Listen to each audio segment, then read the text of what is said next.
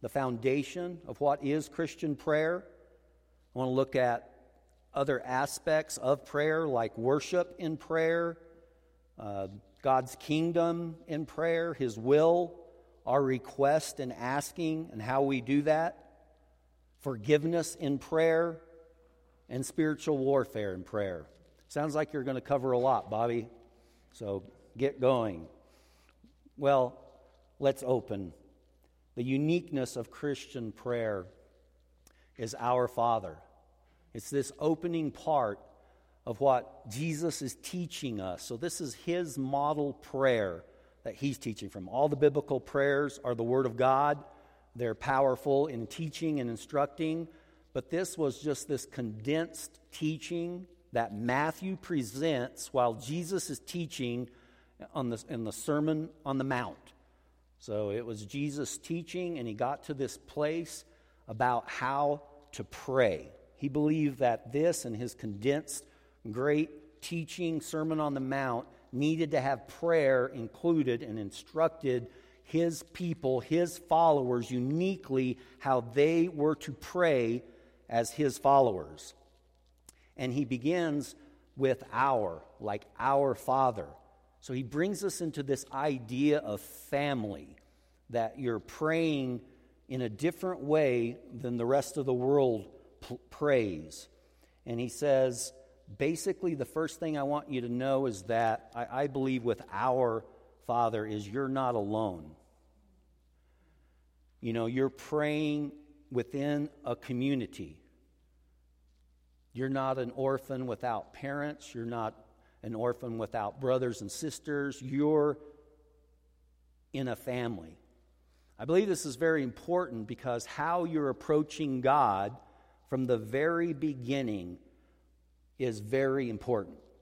So I'll spend quite a bit of time on this opening statement, and because I believe of its importance. What does it mean that you belong to a family? What, what does it mean that you're saying, Our Father, and that you have a Heavenly Father and you have brothers and sisters united in a spiritual reality of a truth of following this one man, Jesus Christ, who's now teaching us all how to pray, how to communicate with God, how to talk with God, how to have intimacy with God. You say, Our Father. I'm not alone. I'm in a relationship that uh, has come about by repenting, turning away from my old life of selfish, self seeking, and denying myself and turning to follow this one man, Jesus. I'm uniting with all these other people who are doing the same thing.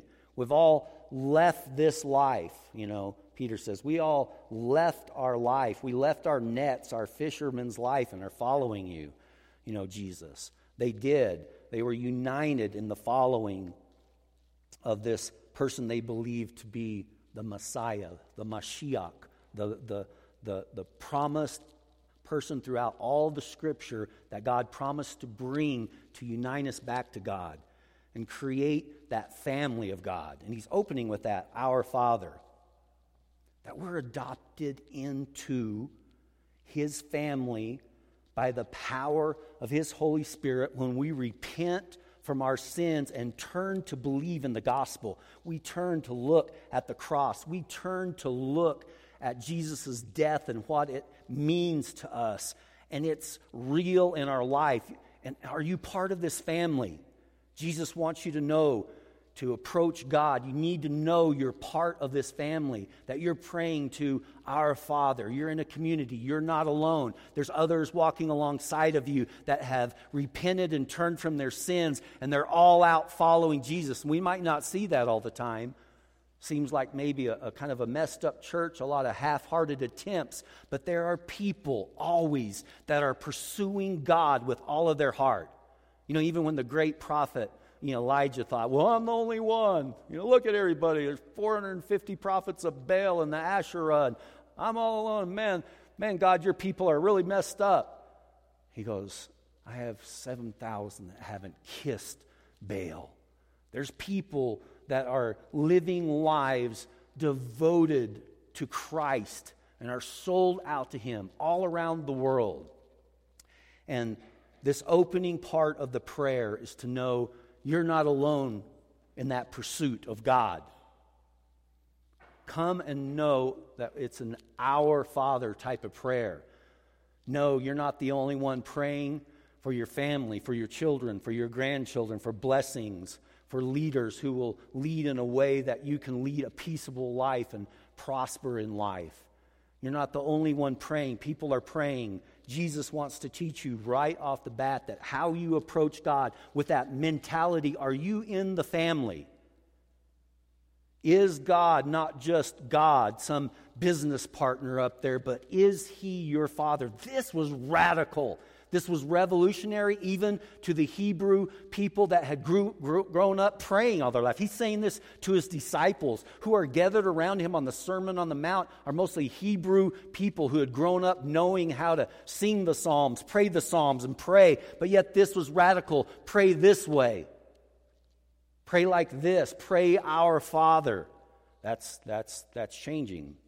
That's very life changing. You see, Jesus is comparing in this prayer, right before this, do not pray like the pagans pray. And he, and he uses the word Gentiles, uh, people.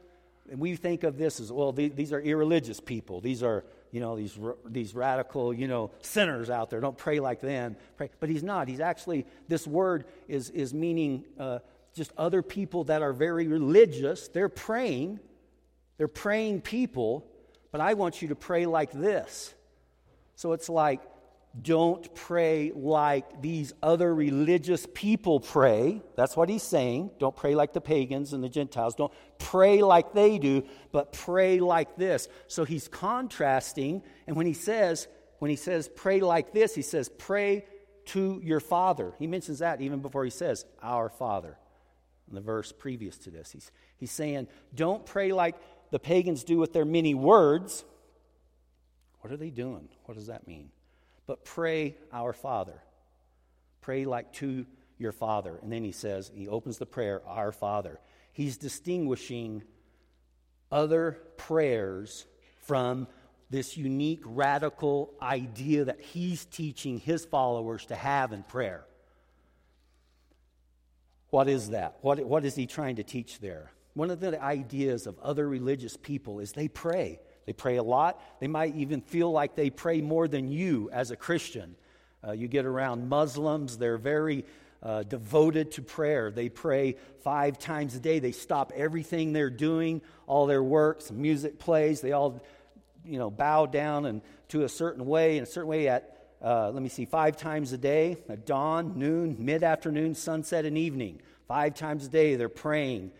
Uh, but what's interesting is in their prayers, uh, they have about 99, this is just research that I've done, names for Allah, different names for Allah, but not one of them is Father. This is very different. In Islam, uh, blasphemy is impious utterance or action concerning God. They would actually saying by, by saying Father, calling God Father, that would be blasphemous. It would be like bringing God down to some, you know, just unholy level. They would never do that. So, what Jesus is teaching here is very contradictory to a lot of religious people's approach to God in prayer. It's very different, this intimacy that you could have toward God, calling him Father. These types of prayers are not compatible, Jesus is saying. He's saying, don't pray like this, pray this way. Christian prayer is very unique. But the problem is, is that we, as Christians, can pray those same kind of pagan prayers. We can be praying wrong. We can be approaching God wrong. It's not just other religions. Jesus is trying to teach his own disciples how to pray. He's trying to say, don't pray like that. You guys are praying like this. I want you to pray like this. So we can fall into this uh, type of praying too. So um, this teaching is for all of us. Here's specifically what Jesus said previously, uh, right before teaching us Lord's Prayer. He says, When you pray, do not heap up empty phrases as the, as the Gentiles do. Some people interpret that word pagans. For they think they will be heard for their many words. Do not be like them, for your Father knows what you need before you ask Him. Pray then like this Our Father. So he's comparing these two different types of prayers not an irreligious person and a religious person, but both religious both religious in their approach to God in prayer. But Jesus is saying one way is the right way and another way is wrong. People have asked me that before. Can I, you know, can I pray wrong? I'm like, yeah, you can pray wrong. You can, you can miss it. You know, that's what Jesus is teaching here.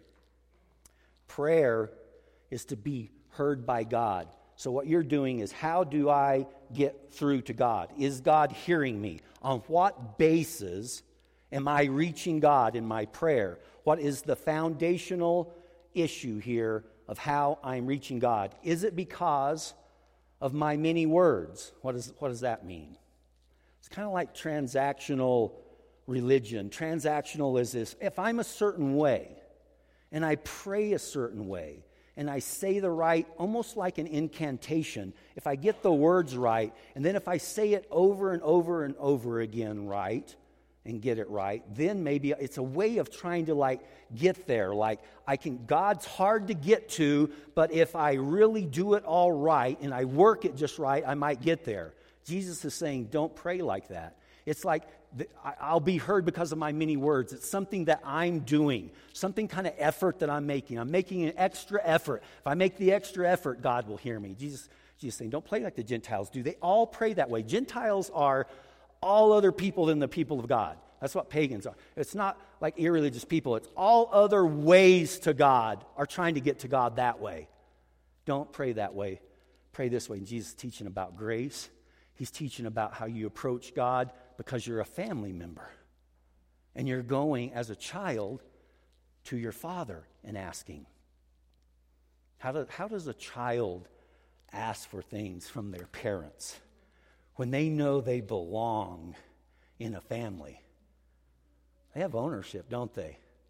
They don't go in and heard because of their many words. They don't go in because of that. They go in with this idea that if it's one o'clock in the morning and they're thirsty, they go, you know, Mommy, give me a drink of water. What? I'm dead asleep. It's like one in the morning. But a child can do that, right?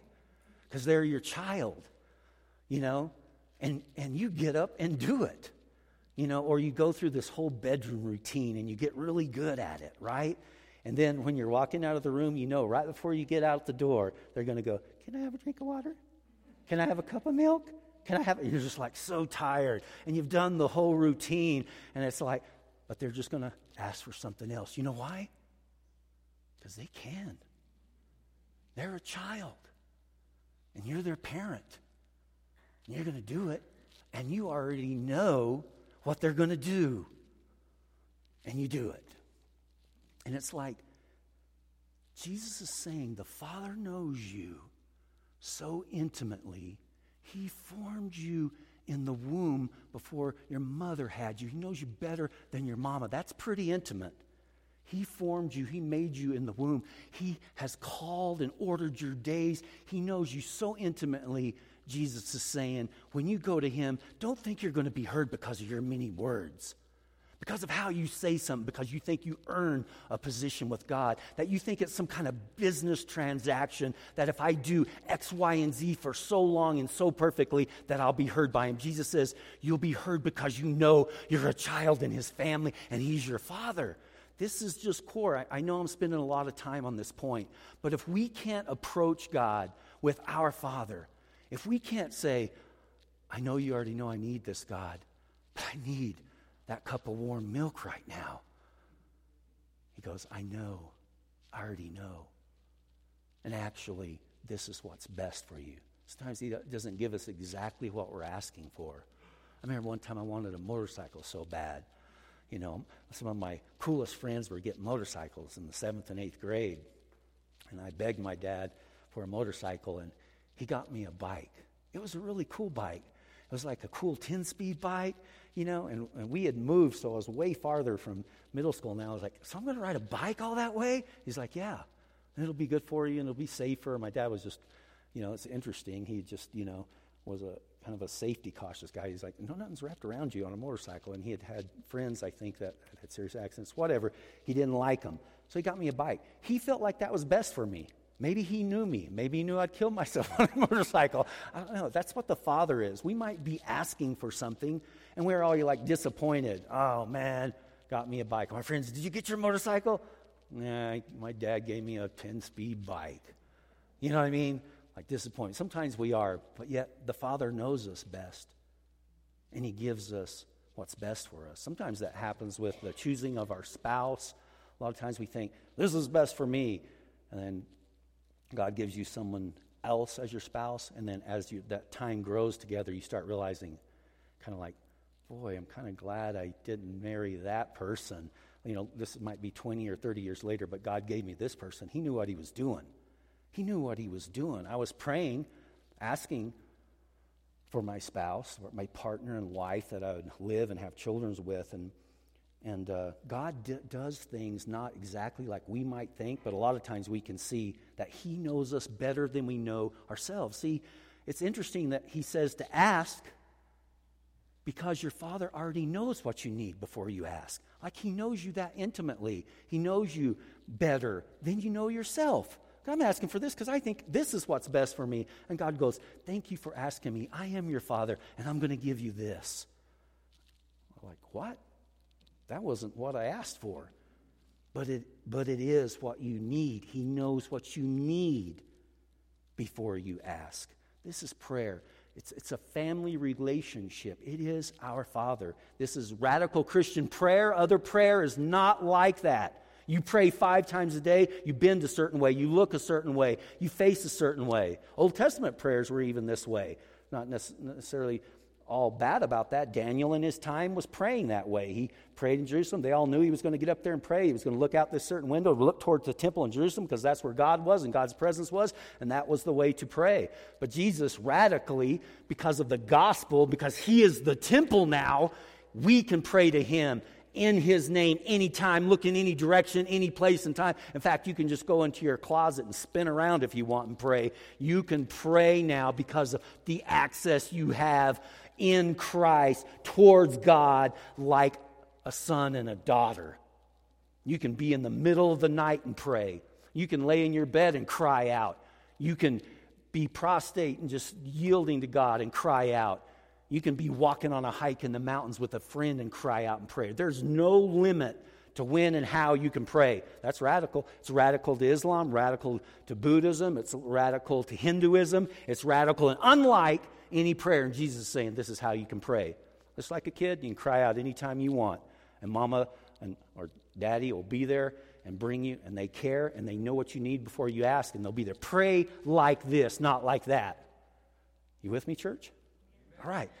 Well, he goes into uh, hallowed be your name. Your name is what represents all that you are. It's like you could just say, Hallowed be you, God, but he says, Hallowed be your name. Like you're renowned. What are you known for? Like when you hear a name, when you hear the name of someone, maybe famous, George Washington. Well, yeah, he was our first president. I know this and that. Because it still has renown, right? It still has some renown for our country, you know, ge- military general, fighting battles, leading us people, you know, over a greater empire, you know, first president, come on, you know, or there's, there's certain renown about the name, uh, name, hallowed. I actually kind of said that wrong. Hallowed. Sometimes I say that kind of two words, but it's actually just hallowed. Hallowed, holy, holy be your name, sacred be your name, like set apart, unique. And so when you get to Jeremiah 10:6 and he says, "There's none like you, Lord.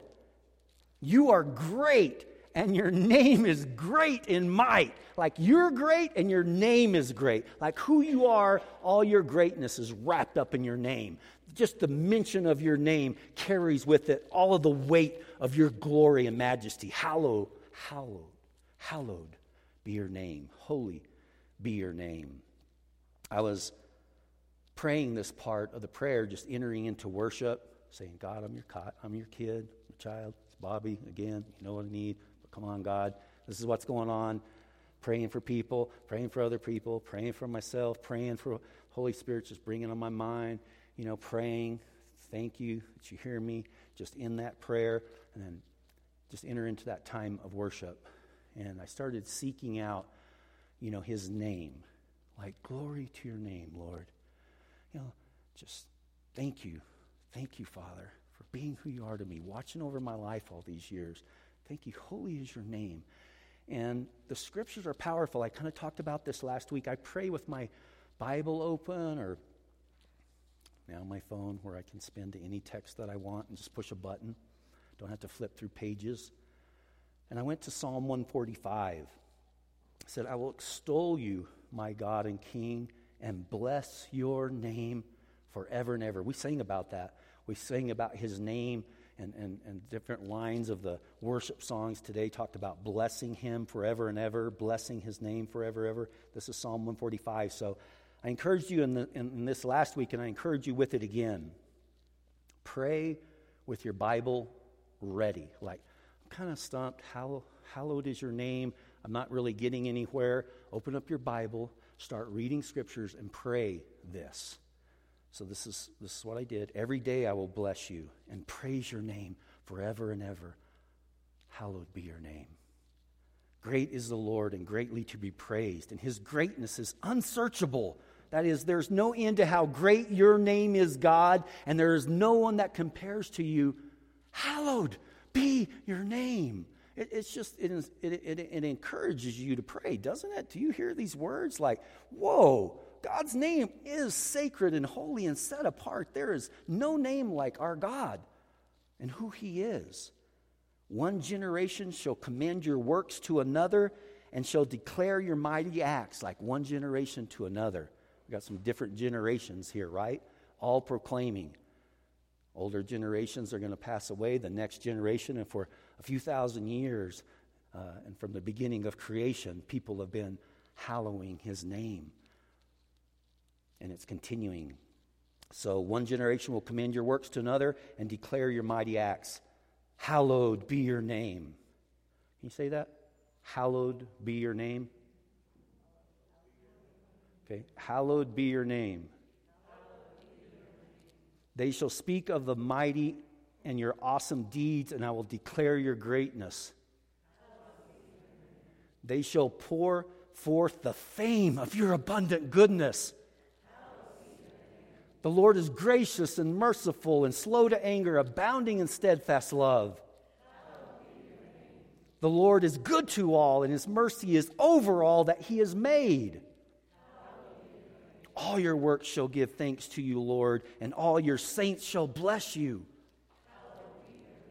To make known to the children of man your mighty deeds and the glorious splendor of your kingdom. Your kingdom is an everlasting kingdom, and your dominion endures throughout all generations. The Lord is faithful in all his works and kind in all his works. The Lord upholds all who are falling and raises up all who are bowed down. The eyes of all look to you, and you give them food in due season you open your hand and you satisfy the desire of every living thing. The Lord is righteous in all his ways and kind in all his works. The Lord is near to all who call on him, to all who call on him in truth. He fulfills the desire of those who fear him. He also hears their cry and saves them. The Lord preserves all who love him, but all the wicked he will destroy. My mouth will speak of the praise of the Lord, and let all flesh bless his holy name forever and ever. One more time. Hallowed be his name. Hallowed. Whew. Hallowed be his name. Amen. This is what you can do in praising his name. Just go through some of his attributes, what his name means, and praise him in prayer bless his name. Let the, let the lips of your mouth and your tongue just yield to praising how glorious our God is. And you'll get to your kingdom come, your will be done on earth as in, as in heaven. Again, our prayer is this partnership of, of knowing God and being in relationship with God. You see, in the very beginning, God created everything. He made everything, and He says, like, I want you all to work with me and, you know, till the soil and subdue the earth and further develop it. It's like, go and do this. It's like God could have done that. God could have done it himself. He could have, by his will, brought the kingdom of heaven into the material universe that he created and make it all like he wanted to make it. But he had this other plan, right? He could have even taken what he already created in the heavens with angels. You know how angels are? I mean, they don't like get tired. They're like bigger and stronger than us. And believe me, they could have tilled the soil, farmed it, pruned the trees, expanded the garden, and taken over the whole earth. But he didn't choose to do that. He took his creation that he made in his image. That's you and I. Come on. All right? And he said, You all have authority and you do this on the earth. Bring my kingdom, my will in heaven down to this earth in this material universe and make it like me and you are going to make it. Like, okay, that's our job. Sin enters in and puts a big, slow damper on that. A huge setback, which God knew was coming. And He knew this love of this plan would take a long time coming, like leaven in the loaf of bread, but even slower than that. But come on, that takes some time, right? But slowly working to where Messiah would come, Jesus would come and bring us into that place where we once again, and Jesus is praying this, your kingdom come, your will be done on earth as it is in heaven, God. Let's get back to that plan and bring it down, your spiritual world, into this material world and do all that you plan to do from time on end in the beginning before there was time. Let's do it. And Jesus is praying that. And he says, You guys pray this. Pray this just like this Your kingdom come, your will be done on earth as it is in heaven. Bring it down. Bring it down. Let it happen. Everything was like Moses build this copy of the temple up here but Jesus came, I am the temple. He brings it down to earth. He walks into that temple and he says, This is going to be destroyed, but I will never be destroyed. I will be resurrected. Here's this gospel praying. You're going to pray in me, you're going to pray in my name now. Jesus is teaching us to pray this prayer, this powerful prayer. Your kingdom come, a kingdom seeing everything new, upside down, a kingdom where you gain by giving more. Does that make sense? I'm going to give more, but I'm going to gain. Sounds like I'm going to give more, my savings account's going to go down, but it doesn't. Like you give more, and then your savings account, you know, fills up. I mean, it's like, and in life, it's that way. I pour out this, I seem to just keep getting. It's like in God's kingdom, it's like, what? What is this, God? What's going on? This is your kingdom come. Jesus is teaching that. He teaches that you'll, you'll win by losing. What? Yeah, like deny yourself and you'll, and you'll actually find life. What? Give up your life and you'll actually, what? All these things are his kingdom. So when we're praying his kingdom, it's kind of like we will live by dying. That's what he teaches. You'll live by dying. By sacrificially giving your life, you'll find your life when you die. That's why Paul can say, I've been crucified with Christ. It's no longer I who live. You live by dying? Okay, that's what you're praying for in the kingdom. Dig into that and grow in it. Give us this day our daily bread. You begin to enter into the asking the petitions, a part of prayer. And I just want to use this to say that when we pray in Jesus' name, because he said how we ask later in John, Jesus teaches Whatever you ask in my name, this will I do. John 14, 13. I will do that the Father may be glorified. This is the same thing he's teaching. Pray, our Father. The Father will be glorified, asking in the Son's name. And then verse 14 of John 14, you guys can remember that. John 14, 14, that's where that was. Okay. If you ask me anything in my name, I will do it. So, what does that mean? Well, for Christians, we've kind of fallen back into that little pagan, you know, idea that at the end of our prayer we say, "In Jesus' name, Amen." Therefore, it happens, right? You know, because we've fallen into a rote. We're not even in the relationship with Jesus to be praying in His name. And I'm not saying it's not a good thing to say in Jesus' name at the end of the prayer. It is, but I'm just saying be there with it. Be there in the intimacy of who you are God as your father, Jesus as your elder brother, who's brought you into relationship with the Father once again and restored everything new through the cross. And so when you say in Jesus' name, you mean all that what Jesus provided and did through the cross, through his death, through his resurrection. You're asking in his blood, his blood that cleanses you, that gives you access to the Father to even ask. If you're there, you're asking in Jesus' name. You don't even actually have to tack on in Jesus' name. You can, that's fine. But prayers that just cry out, Save me!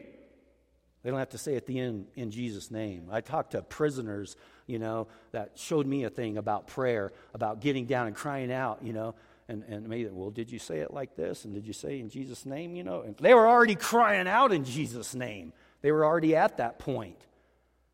And this is Give us this day our daily bread. It's acknowledging that all and every and good and perfect gift comes from the Father. You do not provide and do it yourself. He is working and giving. He is the great provider for all good things in our life. And I know we don't have that desperation of knowing where our next meal will come from, like a lot of the world does when they pray this. But we should still have that humble attitude that we're just stewards and everything I have is from you. Give me this day my daily bread. And I'm talking physical, the provisions that you have physically. And I think it can mean more than that. But I think that's the basis root of what Jesus is saying. Be dependent on your Father. He's your provider, not you. I believe that's the core of this. We can make it mean a lot of other things. I believe it can have some of those, those implications. But I believe ultimately it's asking in Jesus' name, and that when you ask in Jesus' name, it's more than a closing to your prayer. You're coming with, I wrote this out, I, tr- I tried really hard with this. This is important. Not that all the rest, yeah, throw that out. Okay, this. I am coming with the conscious awareness that I am asking God, would you do this for me? As if Jesus himself was asking the Father for it. That, that, that kind of Give me this day. Give us this day our daily bread. Provide for me. Provide for my brothers and sisters. Provide for my brothers and sisters around the world that don't have a meal to eat right now. Provide for them. Give them this day their daily bread, our daily bread. I've got mine. Praying for all. This is that community idea of a family asking a father, provide for all your children, provide for those who are hungry, give them this day. Give us all this day our daily bread. Provide for them. And I'm asking that with a conscious awareness that the only right I have to ask that is through Jesus' blood. So it's like Jesus himself was asking that. I pray that you take that with you. It'll radically transform your life. It, in our commentary, um, there was some commentary from Martin Luther, and he said, Though I am a sinner and unworthy, he will graciously hear me, not because of my unworthiness, but for the sake of the Lord Jesus Christ. Do you hear that? He's saying he's not going to hear me on my standing, my worthiness, because I said enough prayers. He's saying he'll hear me because of Christ standing with the Father. See, there's one mediator between God and man, the man Jesus Christ. He's the only one that perfectly satisfies. What I got to do, come on, this is the little kid in me. I'm the youngest, youngest of 12 kids. But, you know, I get behind my big brother, like, yeah, hey, yeah. you know what I mean? That, that was me. And so it's like we get behind and hide. This is what Martin Luther is saying. Like, I'm unworthy, but this is Jesus, my big brother. And he's asking you, Father, will you do this? Yeah, he's asking you. See him? Yeah. So that's, that's asking in Jesus' name.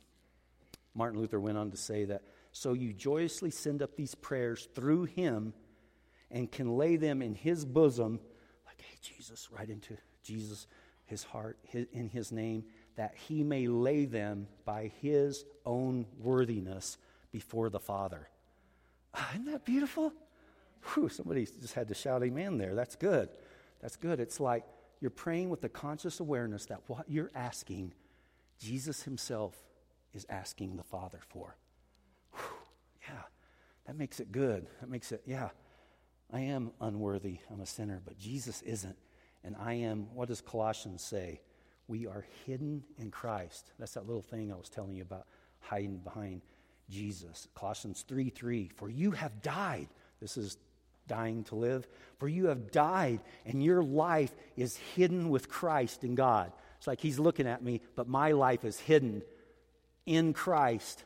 God's look, the Father looking at it's hidden in Christ. He sees Jesus. So I'm asking in prayer in Jesus' name, through Jesus, his worthiness. It's like I'm not getting it because I prayed in a bunch of many words. That's every other prayer in the world. That's Gentile prayer religions. Jesus is, you're heard because you're hidden in Christ and your prayers through him in his name, and it's coming to Jesus. This is beautiful, it's powerful, and we are at the end. Lead us not into temptation, but deliver us from evil. That spiritual warfare aspect is that we are in a battle. Prayer will not be easy because Satan knows that's where the power is. I like to say it that way. Because he's like, I get him anywhere I can, but I don't want to get him praying that way because it will destroy the kingdom of darkness. It will obliterate what hell's trying to do in the lives of children. If husbands and wives will get together and hold hands and pray for their children and grandchildren, you know, there's power in this. And, and Jesus teaches this later in Matthew 18 power in the prayer of agreement, where two or three are gathered. You know what, two? That's a mama and a daddy praying over their children. And there's power in that prayer. There's power in that prayer for what you want to hear Jesus to do and He will do what is best for you and your family and your loved ones and those prayers that you have. Amen. I know I didn't fully develop those last two points, but it's you can develop them on your own. Just I want you to be encouraged to pray. Amen.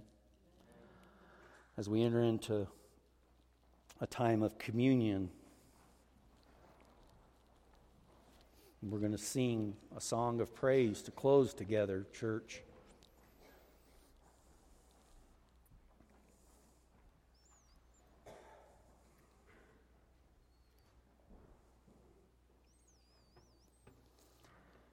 Again, we know this from the Word of God, from scriptures, that Jesus celebrated a last Passover and he inaugurated something new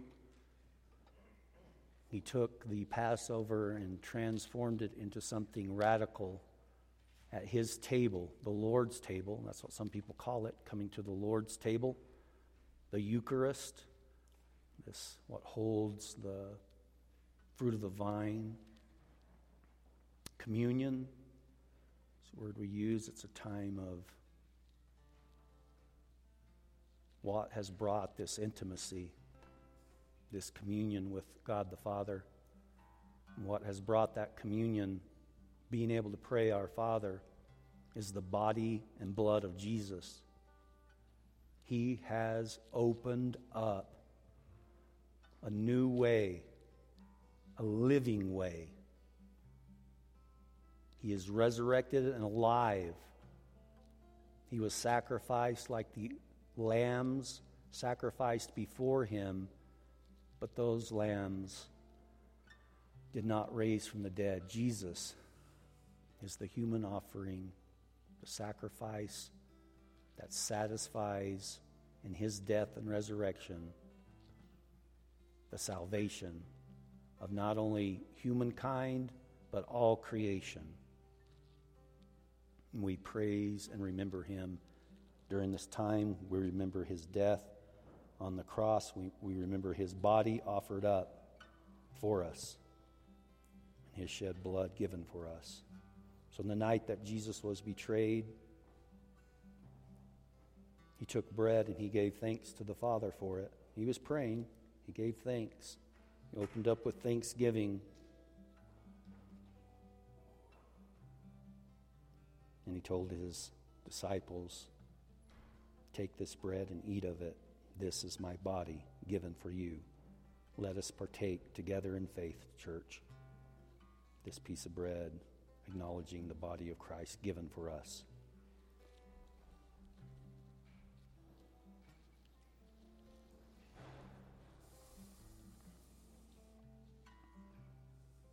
In like manner, Jesus took the cup. He said, This is the cup of the new covenant in my blood, given for you for the remission of sins. Take and drink of it. And when you do, do this in remembrance of me, and remember my death until I come. Let us partake together.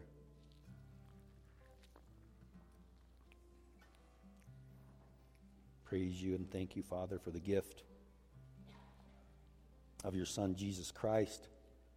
We praise you, Jesus, for giving up your body upon that tree and shedding your blood upon the cross for our sins.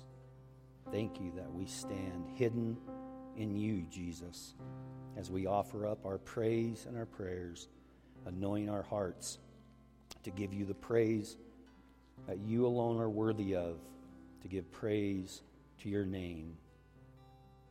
Hallowed is your name. Amen.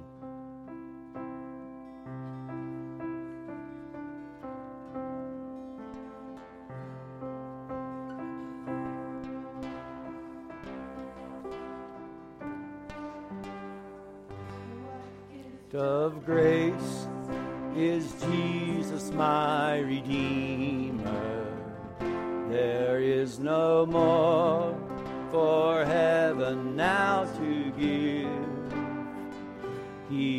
is my joy, my righteousness and freedom, my steadfast love, my deep and boundless peace. This I hope, my hope is only Jesus. For my life is wholly bound to His. Oh, how strange and divine I can sing. All is mine, yet not I, but through Christ in me.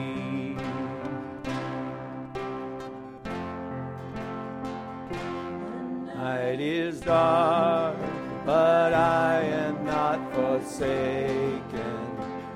For by my side the Savior he will say, I labor on in weakness and rejoicing, for in my need his power is displayed. So this I hold, my shepherd will defend me through the deepest valley he will lead. Oh, the night has been won, and I shall overcome, yet not I, but through Christ